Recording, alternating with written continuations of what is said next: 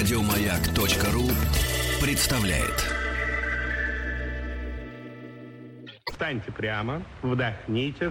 Раз, два, три, четыре. Раз, два, три, четыре. Заканчиваем. Здоровье. Ваша любимая рубрика «Здоровье», прослушать которую можно не только в прямом эфире в ближайший час, но и в подкастах на сайте радиомаяк.ру или можно скачать в iTunes.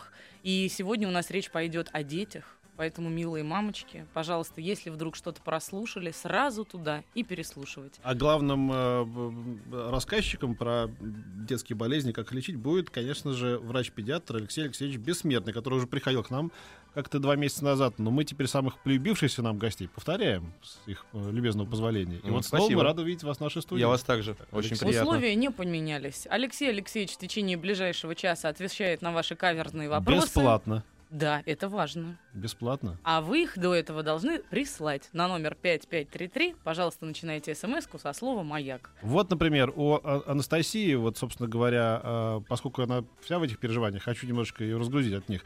У нее очень сильно болела тут дочка, и температура была до 39 градусов. И более опытные мамы, 40. да, на- более опытные мамы нашего, нашего, нашего радиохолдинга говорили, у которых там трое уже детей, зря ты сбивала температуру, пускай организм борется. Сколько ребенку лет? Год и 9 месяцев. Ну, разумеется, трудно обвинять в этом Насте, потому что она так э, это самое испугалась, что напичкала паника, ус- успокоительными и всякими там жаропонижающими во все во все в общем, места. А вот как вы бы поступили бы, э, вот э, такая случись у вас история? Что бы вы посоветовали молодой маме? Вы спрашиваете меня как отца или как доктора? А, как вы не, а вы не можете как двое в одном лице Ну, ответить? вообще, как бы есть общепринятые рекомендации, да, по э, реакции на температуру ребенка. Естественно, что температура это нормальный ответ организма на инфекционный воспалительный процесс, либо неинфекционный. И она имеет подоплеку, это защитная реакция. То есть в, при повышенной температуре вирусу сложнее распространяться, это защита, да. Но э, тоже нельзя так перебарщивать. До 38-38,5 температура не сбивается, при условии, что ребенок хорошо и переносит. Бывает, что дети и 39 переносят очень даже неплохо. И это хорошо, они борются с инфекцией сами. Если ребенок чувствует себя плохо, он вялый, капризный, болит голова, он обезвожен, не надо терпеть, он просто вас перегорит. Мгм. Могут пойти осложнения, отек головного мозга, судороги, что очень часто фибрильные судороги развиваются у 6% детей. Это не самое легкое зрелище для мамы. И, разумеется, в данном случае лучше, конечно, использовать жаропонижающий. Нельзя слепо следовать советам «нет, пусть перегорит, пусть борется». Для этого существует медицина и фармакология. Итого, если хорошо переносит, держим сколько можем. Плохо переносит, даже 37,5 лучше сбить. Если представить себе, что ребенок хорошо переносит температуру, ну, например, 39,5, и а, сколько она должна продолжаться до момента, когда терпение мамы должно лопнуть, и она все-таки должна впаять ему жаропонижающий? Или вот сколько держится, столько держится? Не, ну, вот сейчас переболеет, просто всё- двое суток с 39 походит, и все. Совершенно логично, что как бы температура все равно не будет держаться 39 и, и сутки и более. Да, она все время имеет такой характер кривой. Она то падает, то снижается. Однозначно лучше сбить температуру перед сном. Ребенку будет легче спать, он легче уснет, плюс во сне температура имеет свойство подниматься. Поэтому если в течение дня э, температура держалась, э, поставьте жаропонижающий перед сном, дайте ему там сиропчик или свечку, и ребеночку будет легче. То есть не нужно тоже испытывать организм. Ребенок поборолся, переборол температуру, потом вы ее снизили. Плюс э, не забывайте о том, что не только фармакологические методы охлаждения существуют. Обязательно сбивать температуру. Обильное питье, прохладное э, помещение. Не нужно ребенка укутывать ни в коем случае. Просто А уксусом надо обтирать? нет. Вот обте- это вот мне все советовали. Ну, Говорят, это, конечно, разведи да. уксус с водичкой и Не, ну, обтирай Слава ее богу, что не полотенчиком. человеческими никакими способами да, обтирать вам рекомендовали. Ни уксусом, ни водкой, конечно, растирать не надо, потому что они всасываются через кожу. Если Мгм. рас- растереть ребенка водкой, а поры раскрыты, кожа раскрыта, он просто запьянеет, у вас будет интоксикация. Есть куча отравлений уксусом или водкой после что? растирания. Да. Ничего себе. Это общеизвестный факт, и, например, западные педиатры категорически не рекомендуют это делать. А обтирание прохладной водой, губкой прохладной водой, помогает физически охладить ребенка. Мгм. Я более того скажу, и бабушки, наверное, расстреляют меня за это. Можно направить на него вентилятор, он просто банально остынет. Ага. Это удивительная тема, меня она реально перепахала, поскольку у меня ребенок болел первый раз. Вот взрослый человек, когда при температуре его знобит, и ему хочется закутаться, а ребенка наоборот надо надо раздевать. раскрыть. И ни в коем случае не нужно его укутывать. Получится парник, он себя разогреет еще больше. Только не надо делать так, как в фильме про Штирлица, когда-то, помните, младенца Да. распеленовывали на балконе. Так делать не надо. Мгм. Слушайте, а вот по поводу антибиотиков. Вот ваша точка зрения. Э, Можно ли давать совсем маленьким детям антибиотики при их многочисленных инфекциях? И, и- и с какого возраста можно, и- если вообще можно? Ну, вопрос совершенно как бы не очень грамотно поставлен, да. Мы не говорим о каких-то конкретных ситуациях. Если это вирусная инфекция, антибиотик, конечно, не требуется, поскольку он не действует на вирусы. И в большинстве случаев острые респираторные заболевания у детей вызываются вирусами, и трое суток ребенок имеет право лихорадить. Если, конечно, это не ангина, не отит, не бронхит. Чаще всего антибиотики используются у детей до 6 месяцев, потому что доказать чисто вирусную инфекцию невозможно. Это чаще всего микс инфекции, вирусная плюс бактериальная. Что значит использовать, не использовать? Если есть показания, лучше, конечно, использовать. К сожалению, по современной статистике, я не помню по мальчикам, но по девочкам, женщина до 30 лет использовала антибиотики 30 раз в своей жизни. Да? То есть мы не можем без них существовать, они помогают нам выжить. Они помогают победить такие заболевания, как пневмония, отит, предупредить осложнения. Если есть показания, ребенок лихорадит больше 4 суток, есть гнойный очаг инфекции, бактериальный, конечно, надо давать. И ограничений по возрасту нет. А то Мгм. некоторые говорят, ой, ты начнешь делать, э, давать антибиотики, потом иммунитета совсем не будет, и вообще он вырастет. э, Антибиотики и иммунитет никак не связаны. Я как аллерголог-иммунолог хочу вам сказать, что у нас к иммунитету привязывают все, даже похмелье.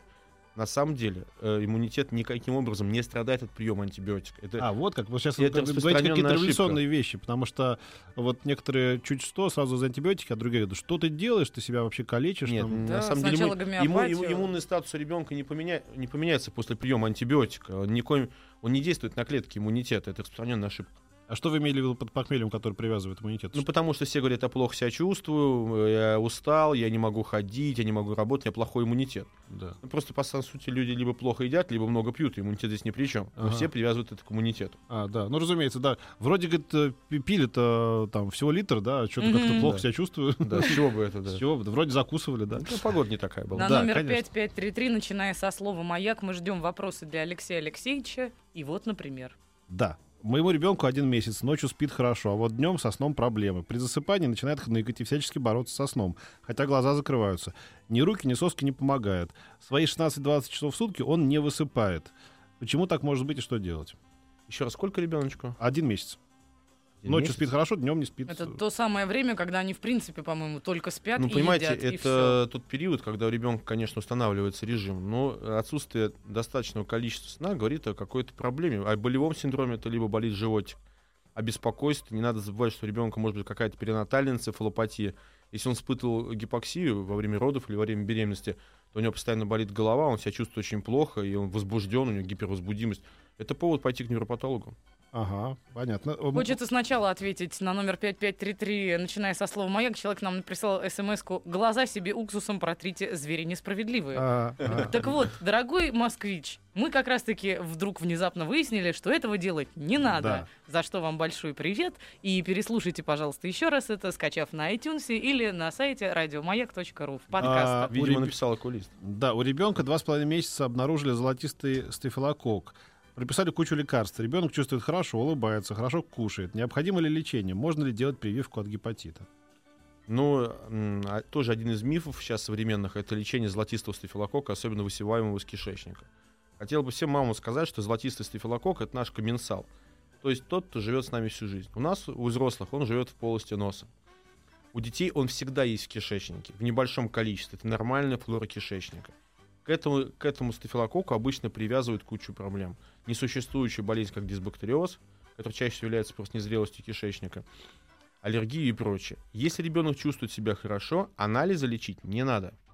Если ребенок хорошо ходит в туалет, не срыгивает, набирает вес, что бы ни высевалось у него в кишечнике, если, конечно, это не гной, то лечить это ни в коем случае не нужно.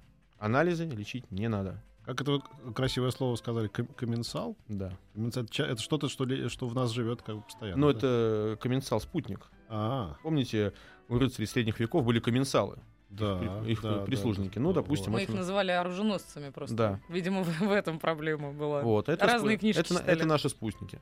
Комменсал. А вот из Москвы на номер 5533, начиная Я со вспомнил, знаешь, про спутник, извини, что я перебиваю. Ну-ну. Маленькое лирическое отступление. Комик Рилиф, э, Рилиф, как это называется. А, Там знакомый рассказывал, что он там э, сидит в компании. Говорит, ну ладно, там э, надо поспать. Как, говорит, как говорил Планше, кто спит, обедает. Говорит, Планше кто это? Это слуга Д'Артаньяна. А что, у Д'Артаньяна был слуга? Ну да, и у Атоса, и у Портоса. В фильме этого не было. Как Вот это? так, У да. Д'Артаньяна там был Да. слуга. Ну, в фильме-то не было В никакого. фильме Юнгвальда Хилькевича был Ну, не слуга у помню. Как-то не- Д'Артаньяна. Как-то не отложилось. честное слово тебе даю, я тысячу раз смотрела Планше. это кино. Не уверена, правда, что его там так звали, Давай, но не вопрос. суть важно. На номер 5533, начиная со слова «Маяк», все вы присылаете вопросы для нашего сегодняшнего гостя. У нас в гостях, я напомню, врач-педиатр Алексей Алексеевич Бессмертный. И поскольку первую часть нашей беседы мы посвятили температуре, то, естественно, про температуру много спрашивают. Как, например, а разве судороги от высокой температуры наступают?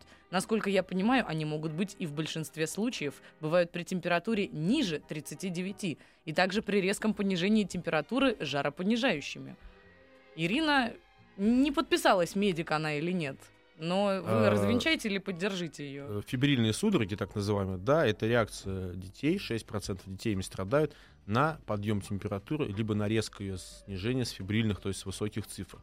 Это не, жизнеугрожа- не жизнеугрожающее состояние доказано, оно не переходит в эпилепсию, не требует какого-то углубленного обследования, и счита- сейчас по современным стандартам является доброкачественной реакцией. То есть это тяжелое, неприятное осложнение на температуру, но оно не грозит, не грозит жизни ребенка. Это реакция на высокую температуру. Мгм. А у сына Хорошо, да. астма, иммунитета нет, часто болеем. Как можно закалять? Профилактика ОРЗ какая? Ну, наверное, какая... Ну, какая- да, это э, часто задаваемый вопрос на самом деле. Э, У людей, страдающих аллергией, в том числе бронхиальной астмой, действительно иммунная система переключена с одного ответа на другой. И они очень подвержены заболеванию вирусной инфекции. Там секрет очень простой. Адекватная подобранная терапия бронхиальной астмы и сопутствующего, скорее всего, аллергического ринита поможет людям а, не болеть вирусными инфекциями. Но просто в большинстве случаев, по опыту хочу сказать, они начинают искать какие-то проблемы в иммунитете, вместо того, чтобы заняться жилищем убрать кошку, собаку, перьевые подушки, банально лишнюю пыль. А для него эти вещи, аллергены внутридомашние, являются то, чем, что называется, действует на иммунитет негативно и вызывает рецидивы инфекций.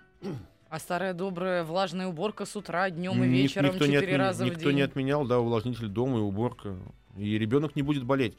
Дело не в закаливании. Закаливание это общефизическое укрепление, да, но если у ребенка есть астма, вы можете закаливать его круглосуточно, но пока терапия грамотно не подобрана, болеть будет постоянно. У тебя вот чисто, например, дома, или ты грязнули? У меня очень чисто, потому что я себя специально наказала. В момент, когда я делала себе ремонт, я в половине квартиры сделала черный пол, а в половине белый. Поэтому мне приходится мыть его каждый день. А Потому что все видно У тебя что, нету вообще. дома мучительницы? Каждый вот, каждую микромусоринку моя маленькая дочь может легко подобрать на этом белом полу, принести мне и попросить выкинуть. А, Вот до такой степени. Поэтому я как раз-таки, к счастью, еще и не аллергик к тому же. Кстати говоря, вот э, многие спрашивают, есть ли вероятность у будущего потомства аллерги- э, быть аллергиком, если и папа, и мама аллергики. Ну, это очень высокая вероятность. Я тоже и на прошлый раз это отвечал на этот вопрос. Если мама, папа аллергик, то очень высокая вероятность, от 80 до 100%. Мгм. у сына астма. Гены никто не отменял. Ну да. У сына астма, иммунитета не, а, это не то. Отправляю ребенка в лагерь, у него аллергия сезонная на березу. М. Рекомендуют прививать от энцефалита. Можно? Мне одной кажется, что какие-то несогласованные части в вопросе. Э, да, ну ничего страшного, сейчас согласуем. На самом деле, если у ребенка есть э, полинос, реакция на пыление березы, то в весенний период до окончания сезона пыления, до первых чисел июня прививаться ему нельзя. А, А после можно. ну энцефалит даже это от клещей от всяких, которые Да. кусают, да? Мгм. Да.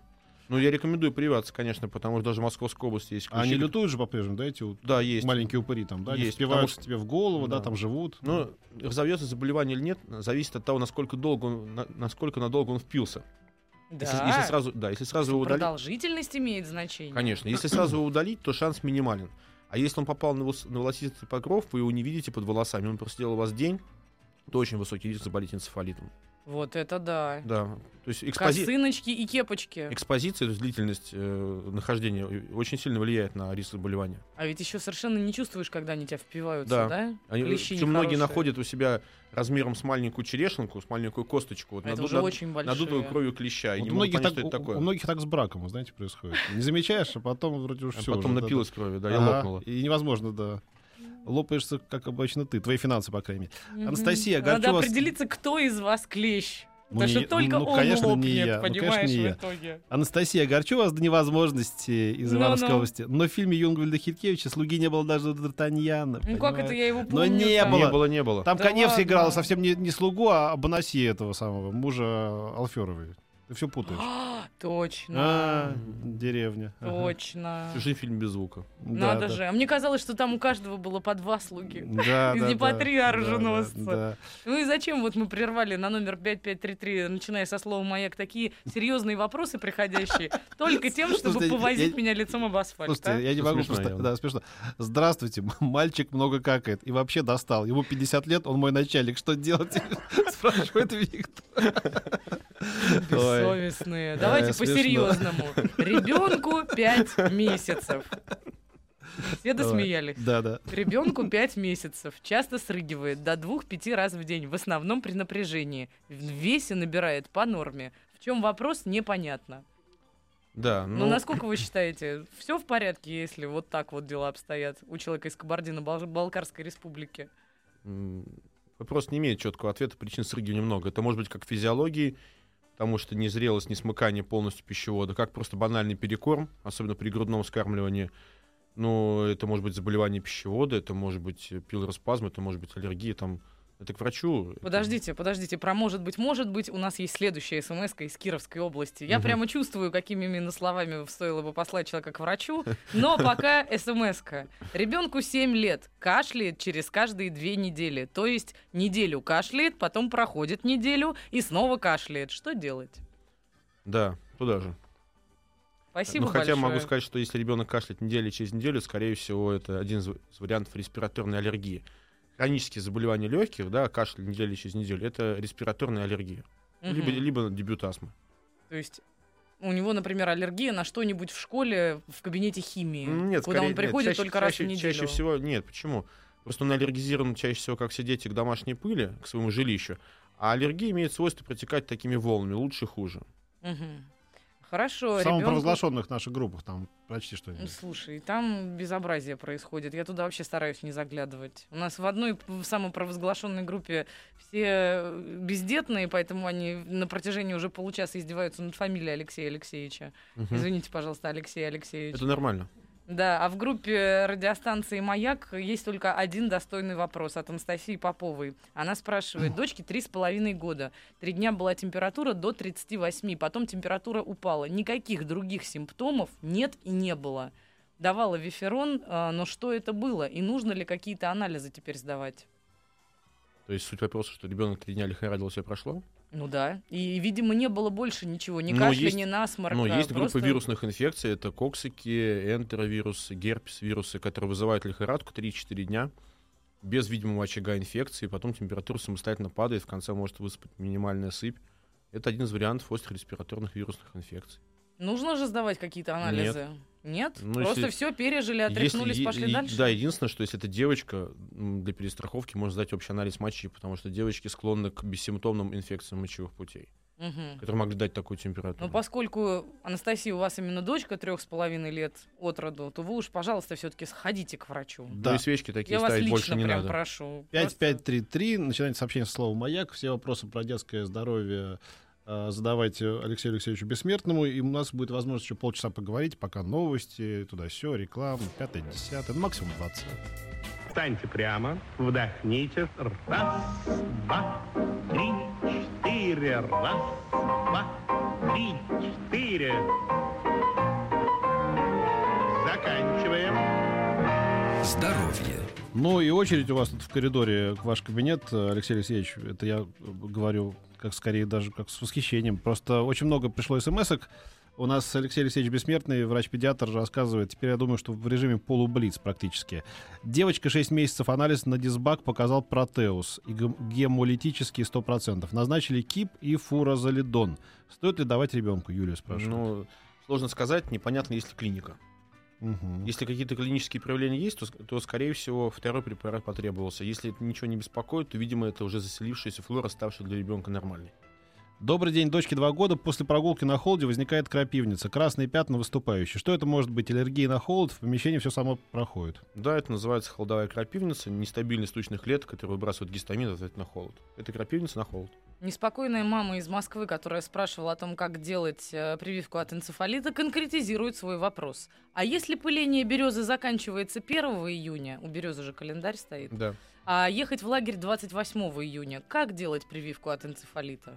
Но она уже не успевает, потому что прививка должна была бы сделать двухкратно с месячным промежутком. Пам-пам, спасибо. Почему вы сказали, Надо было думать заранее. почему вы сказали, что не надо ставить свечи в эфирон? Что порекомендуете вместо них, Оксана?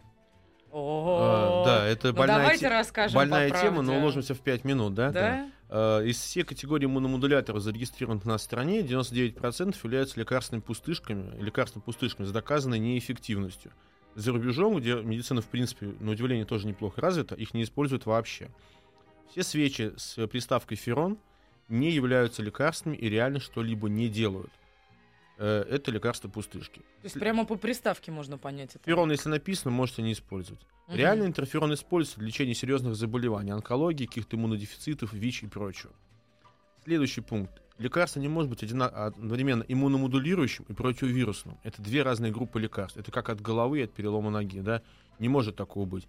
Противовирусный это блокатор какого-то фермента в вирусе, а иммуномодулярующий это стиму- стимулятор клеток каких-либо в иммунитете. Если написано противовирусный иммуномодулирующий, можете смело не покупать данное лекарство. И чтобы сразу всем было понятно, почему не используются, большинство иммуномодулирующих средств, которые реально используются, используются в- при заболеваниях, когда идут гнойные инфекции, рецидивирующие менингиты, пневмонии, онкология, ВИЧ, тогда, когда иммунодефицит доказан. А когда это частые простуды, они не требуют стимуляции иммунитета. Не нужно подстегивать лошадь. Вот, не нужно пытаться укрепить иммунитет, как многие пытаются. Вот мы растем по сантиметру в год, мы же не пытаемся выпить что-то, чтобы расти 5 сантиметров в год. Так иммунитет, он тоже растет вместе с нами. Соответственно, у нас очень сильный перекос в сторону использования иммуномодуляторов в стране. При каждой ОРЗ их используют. У всех якобы сниженный иммунитет. Это все лекарства, пустышки. Те, которые не пустышки, реально действуют, они обладают массой побочных эффектов, часто прев- превышающих, в принципе, по себе болезнь. И используются только в специализированных учреждениях, в онкоцентрах, иммуно, первичных иммунодефицитах, ВИЧ и прочем. Категорически не рекомендую мамам использовать иммуномодуляторы. И, и таким образом мы ответили сейчас на дв- 20, наверное, смс А почему, Не а почему, а меньше. почему, да. Да, вот- вот. а, а как, И а сразу чем? хотел бы сказать А еще почему? следующий пункт. И противовирусные при ОРЗ использовать тоже не стоит, потому что есть противовирусные, которые действуют на герпес, там, ацикловир. Те, которые действуют на конкретные какие-то вирусы, гепатит Б и С. А противовирусных, действующих на ОРЗ в мире еще никто не изобрел. И ОРЗ противовирусным лечить не надо. Это стандартное лечение, питье, жаропонижающий, постельный режим. Порядка 300 вирусов минимум, на самом деле гораздо больше, вызывают ОРЗ. И на все их подобрать универсальные лекарства невозможно. Мне кажется, я слышу, как стонут фельдшеры сейчас, которые мне все это дело в дочке моей прописывали. Я представляю, как Извините, летят у меня пожалуйста. копии просто от э, фармкомпаний наших отечественных, которые заполнили э, рынок иммуномодулятором неработающими. Это знаете, как э, один мой товарищ э, увидел Майкла Мура, знаменитого доку- такого скандального документалиста в, популярного в Америке, в ресторане в Нью-Йорке, и подошел к нему и, сказал, это было года три назад, а, и вот спасибо большое, я ваш поклонник, т.д. Он говорит, да, и вам тоже спасибо. Все равно меня скоро убьют, сказал он, потому что он делал в это время фильм, фильм про фармацевтическую промышленность. Здравоохранение. Ну, про фар- фар- фармацевтические компании про это. Все равно меня скоро убьют, сказал. Ну да. То есть это серьезные такие ребята, конечно. Не, ну понимаешь, это же группа иммуномодуляторов, не, не зареги- нет таких лекарств в Германии, в Америке. Есть э, средства, воздействующие на иммунитет, четко, целенаправленно, да, отдельные какие-то. Такой группы массовых иммуномодуляторов в аптеках, как у нас в аптеках, нет ни в одной стране в мире. Если захотите купить иммуномодулятор при ОРЗ ребенка, он скажет, вы из России, с Украины или с Казахстана. Вообще у нас, мне кажется, безрецептурно отпускается такое количество препаратов, о которых им там за бугром только мечтать ну, я вообще хочу можно. сказать, что если сравнить... Мы сре- очень любим лечиться. Если сравнить среднюю аптеку нашу и, допустим, какую-то заграничную, у нас разница 80%. У нас помимо иммуномодуляторов есть еще два класса недействующих лекарств. Это гепатопротекторы, печень защитить, и пробиотики для кишечника дисбактериоз полечить. Это те два заболевания, которых нет нигде в мире, но есть у нас. Да ладно. И они приносят... Серьезно? Да. Без гипомерца, что ли? Это без бактерий, которые... Секундочку. К сожалению, вот эти все гепатопротекторы, которые используются людьми в надежде почистить печень после новогодних праздников, печень ёршиком не почистишь, к сожалению. И ничего так клетку не защищает. Каждый гепа- гепатолог вам это любой расскажет, гастроэнтеролог, гепатолог. Группа э, гепатопротекторов — это тоже лекарства с доказанной неэффективностью. И группы пробиотиков, бифидумбактерины всякие там и прочие, да, нарине, Это то, что нам подмешивают То- в кефиры. то, что да, я ну, слышала, можно спокойно помню. выпить кефир, будет такой же эффект. Эти бактерии, которые мы заселяем в кишечник, нас ничего не заселяют. Они как кирпич, как вошли, так и вышли. Они не могут нас заселиться. Наш иммунитет их просто отталкивает. Они для нас чужеродные. Они никак нас заселиться не могут. Это Подождите, а это какие-нибудь основа иммунологии. а дивные как бы. травки, какой-нибудь фитогепатол номер три в пакетиках? Ну, А, как, грудной как- Смотрите, сбор. как он звучит, как вы спокойно после него спите. А, Вот эти два класса э, лекарств, они тоже не существуют. И вы тоже не сможете купить их где-то в другой стране, кроме как у нас. А это 80% продаж. Вы знаете, что у нас, э, по-моему, мы стали чемпионами по количеству аптек на квадратную... У нас люди очень любят лечиться. Да-да-да. В последние годы это особенно. Но это особенность просто потому, что врачам доверяют меньше, чем фармакологам. Лучше спросить у соседки бабушки, либо у фармацевта, чем у доктора. Ну, Это к проблема. счастью, у вас есть возможность сейчас у проверенного доктора спросить. Всего лишь на номер 5533, начиная со слова «Маяк», надо написать смс-ку. Вот раз уж о лекарствах речь пошла, из Петербурга спрашивают, можно ли давать ножпу при коликах детям? И вообще, как с ними справляться, если без ножпы? Ну, э, FDA, это м, э, американская ассоциация по контролю за лекарствами, не рекомендует дертавелин, нож по приколиках у детей из-за риска побочных действий. Но у нас в стране она используется, потому что это хороший сп- спазмолитик, снимает спазм, деткам становится легче. Я бы все-таки рекомендовал использовать специализированные детские формы, препараты симметикона, такие как спомизан или сабсимплекс, которые снижают газообразование. Плюс нож очень горько, и шанс, что ребенок ее по- или поперхнется от горечи, очень высок. Ага. А вот а, Кагацел тоже не работает, спрашивают? Да. Ага. А, расскажите про препарат Исмиген. Есть такой э, препарат, который действительно относится к классу э, иммунокорректоров, и это как раз то лекарство, которое действует, потому что это из группы бактериальных лизатов. Его действие сравнимо с вакцинацией. Он содержит в себе э, маленькие частички бактерий, которые, попадая к нам в организм, стимулируют наш иммунитет к выработке иммунитета к этим бактериям. Это возбудители респираторной группы. Это то лекарство, такое же как бронхомунал или рибомунил, бактериальные лизаты, которые действительно действуют.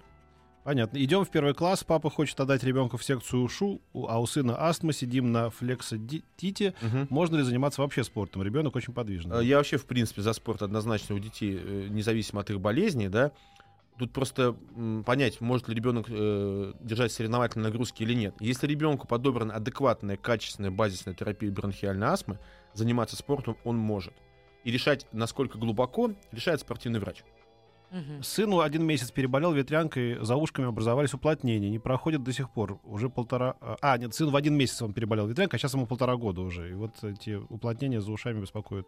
Ну, видимо, я не знаю, Ну, что за слушайте, уплотнение, всё. не могу сказать. Не могу пощупать дистанционно, я не Кашпировский. Ну да. А вот дочке два года после прогулки на холоде возникает крапивница. Это уже красный... Это мы читали. Да? Да. Простите, простите. Ты вообще слушаешь, что здесь происходит, а? Нет, на самом деле я Она с в шоке после я с ужасом- и А, это да, всё Я с ужасом пересчитывала на да. самом деле количество смс в которых переспрашивалось, Да, да, да, как, серьезно, да. вот так вот. И, Да, и да, их вот так просто вот. немерено. Причем, причем мне понравилось, именно сейчас я сохраняю пунктуацию, э, орфографию. Так, а зачем прописывают вот именно так с тремя Мгм. буквами? Так. Но это вопрос не ко мне, я не комментирую назначение других людей. Да. А вот, мне кажется, человек, а что вы скажете про терафлю? Тогда это все уже пошло по, по святым. А ацидофилин полезен? А. Сейчас люди на- начали сомневаться, видимо, во всех вообще. пред- пре- п- э, в, в Если я еще жизни расскажу, как я оказавшимся помню, как ты рассказывал о том, что козье молоко тоже святое в нашей стране, не полезно для вскармливания грудных детей, меня окончательно закидают. Как это? Оно же гипоаллергенное. Нет. Все на свете аллергики и мамы Нет. аллергиков знают. Один из самых сильных мифов, что козье молоко бесподобно помогает при аллергии, лечит аллергические заболевания и полезно для детей. Козье молоко запрещено для вскармливания грудных детей, поскольку дает огромный ряд побочных действий. Есть даже такое заболевание, как анемия, снижение гемоглобина, вызванное вскармливанием козьим молоком. Оно снижает всасывание фолиевой кислоты. Плюс там очень много белка, 50 грамм на литр, а в грудном 14 грамм на литр. Это сплошной белок. Дети перегружаются этим белком, становятся рыхлые, пастозные, толстенькие растут. Оно не Ничего себе. гипоаллергенное, оно не является лечебным, и это не вообще далеко не выбор для вскармливания детей. Вообще, Ничего граждане, себе. э, вот я вот резюмирую почти две, три четверти нашего эфира, ходите в специализированные медицинские учреждения за профессиональными оценками ваших заболеваний. Не читайте вы всяких там э, бульварных газет, где там и такая рубрика, как там лечить э, подорожник приложить к раковой опухоли, да, вот Мгм. это все. лучше бы, чтобы вам попался такой специалист, как нам сегодня попался, уже второй раз Алексей Алексеевич. Но вот у вас есть еще возможность задать свои вопросы. Например, На номер 5533, Да. начиная со слова «Маяк». Да. Эм, подскажите, пожалуйста, как проводить профилактику изогнутого желчного пузыря у ребенка э, 10 лет? Спасибо. Не знаю, к вам лет. Да, тоже часто с ним э, встречающие проблемы. И сегодня, в принципе, у нас день фейков. Да, потому что загиб желчного пузыря — это очень часто встречающаяся аномалия развития, которая без клиники не дает ничего. У нас у каждого третьего человека желчный пузырь немножко изогнут. Более того, это не рука, которая может быть четкой формы. Желчный пузырь похож на брюшко у осы, и он динамичен. Он то сокращается, то, то расправляется, то выбрасывает желчь. И в разные моменты проведения УЗИ можно увидеть разную его форму. Часто бывают там перетяжки, которые иногда бывает э, нарушают отток желчи. Но без соответствующей клиники, без застоя желчи, без утолщения стенок, изгиб желчного пузыря лечения не требует и не является болезнью. Это случайная находка на УЗИ, и она ни о чем не говорит. А я вот, например, очень желчный иногда бываю. Вот это связано с желчным пузырем или нет? Вот, Вы прям как тот мужчина, который 50 лет. Ну вот это как-то связано вот с, э, А, серьезно? вот Но э, истоки этой поговорки в том, что э, люди желчные, да, те, у которых холецистит хронический, они постоянно раздражены, у них постоянно изжога, боль в животе А. и кожный зуд. Поэтому их называют желчными. Люди вечно недовольные всем. Да. Вот оттуда пошла эта поговорка. Понятно. Ну, это не ты. Чешешься ты значительно реже, чем, Да чем кажется, описывал вы- Сергей. Да, Алексей достаточно, достаточно Алексеевич. позитивно для желчного человека. Да, да, А да. про манту вы читали? Нет. Это очень страшная смс. Когда-то вот так вот перепахалась вся моя жизнь. Добрый день. После того, как ребенку в 4 года сделали манту, поднялась температура, появился кашель, который длится месяц.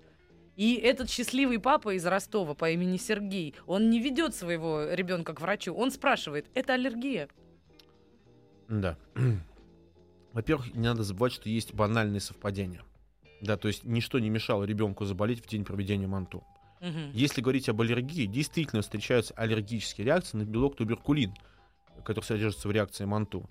И там бывает местная реакция, это краснота, уплотнение, даже некроз тканей. И бывают аллергические реакции в виде сыпи и системные в виде кашля. Но месяц манту вызывать уже не будет. Что-то присоединилось. Мгм. А вот так, такое сообщение. У ребенка э, было... Так, у ребенка 8 месяцев, полтора месяца скакала температура. Три дня температура, потом нет, потом опять.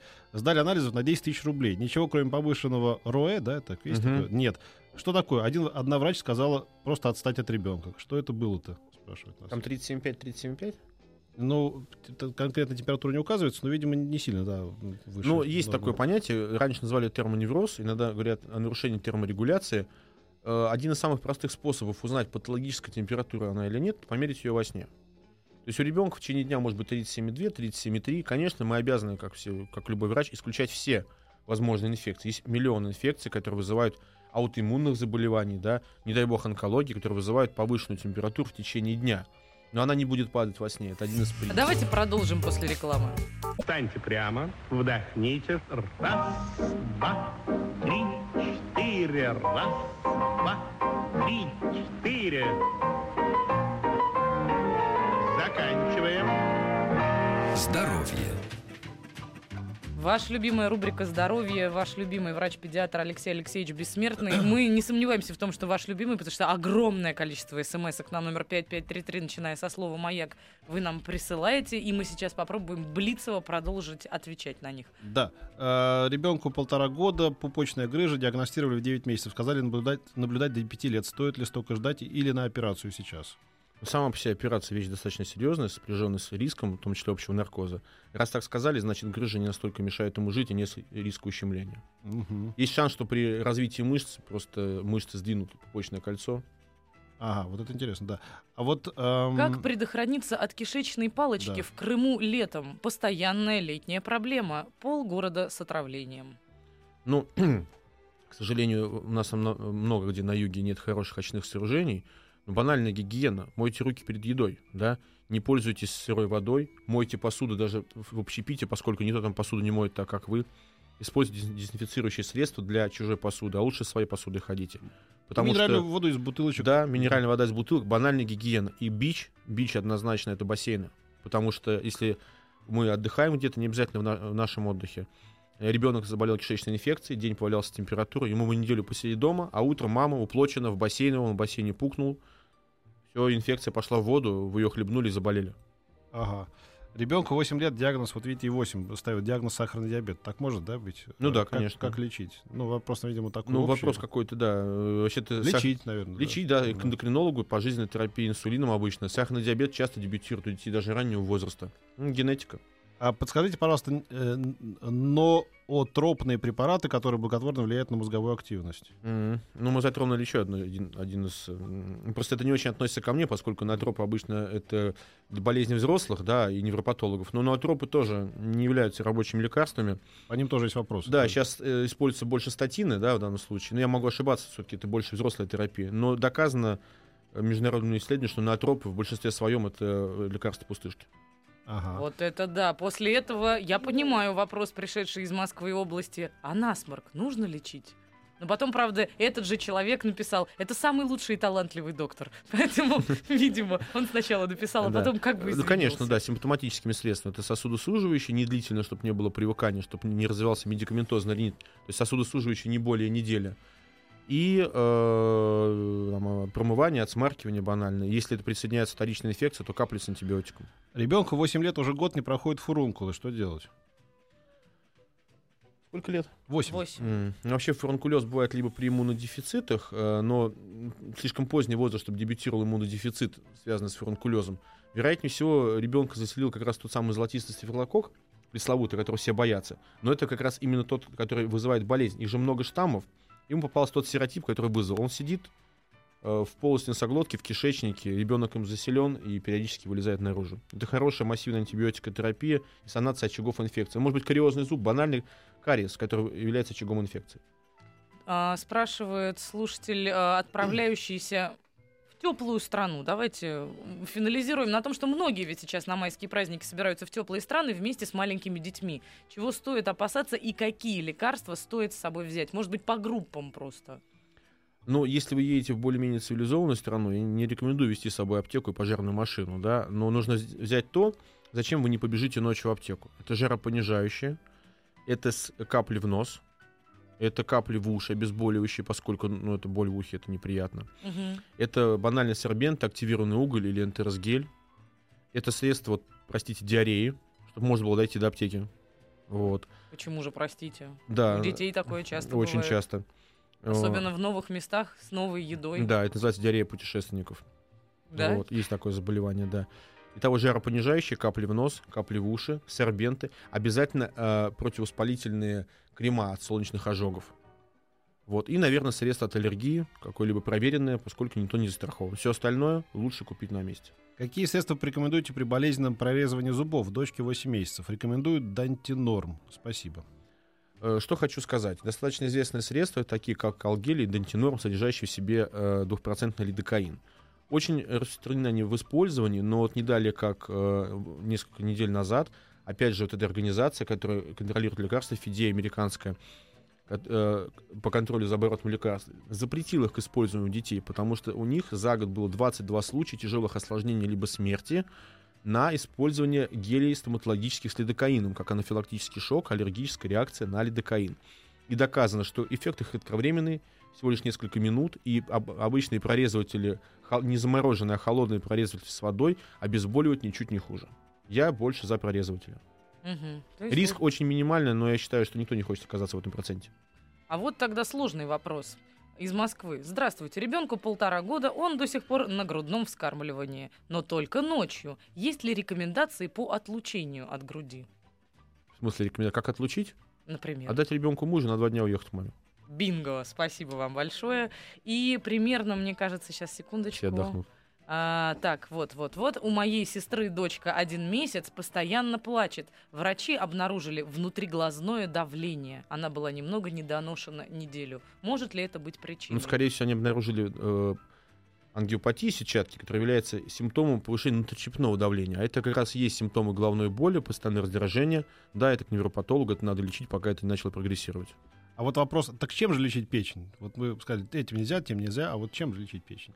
Смотря от чего. Но для этого существует специализированный доктор, но в первую очередь первое, на что реагирует печень, это на правильную диету. Исключение жирного, вредных привычек, алкоголя. Это ферменты, это желчегонные препараты, которые э, разжижают желчь, либо улучшают ее отток. Вот, э, это тюбажи, которые сейчас, в принципе, не особо используются с минеральной водой, но никак не гепатопротекторы. Скучно У реб- без водки. А что обязательно напиваться, а что еще делать? Лечишь одно, потом сходишь с ума. Да. Но на Серьезная самом деле есть. Это стандартное российское развлечение. Сначала пить там, месяцами, потом за неделю почистить печень.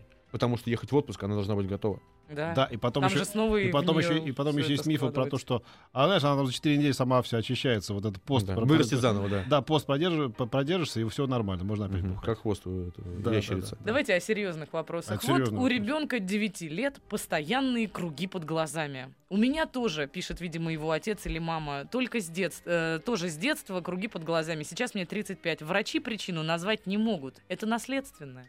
Ну, может быть, просто банально конституционально глубоко залегают э, глазницы, да, и плюс близко расположены сосуды. И пигментация. Вполне может быть. Хотя появление кругов под глазами часто бывает при хроническом насморке, аденоидных вегетациях, хроническом гайморите. О таких серьезных вещах, как, например, эм, прививки, я думаю, что мы поговорим в В следующий. следующий раз, который, я надеюсь, не за горами, потому что раз уж вас назвали очередной раз тут самым лучшим и талантливым доктором, И это не единственное, как Да, вас тут назвали. да. Кстати, вот из Петербурга еще написали, можно ли ваш домашний адрес узнать и подпись фармкомпания.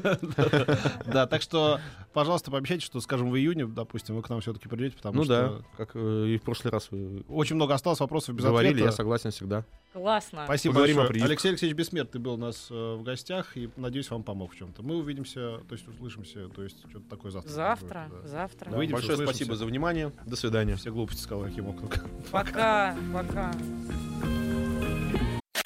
Еще больше подкастов на радиомаяк.ру.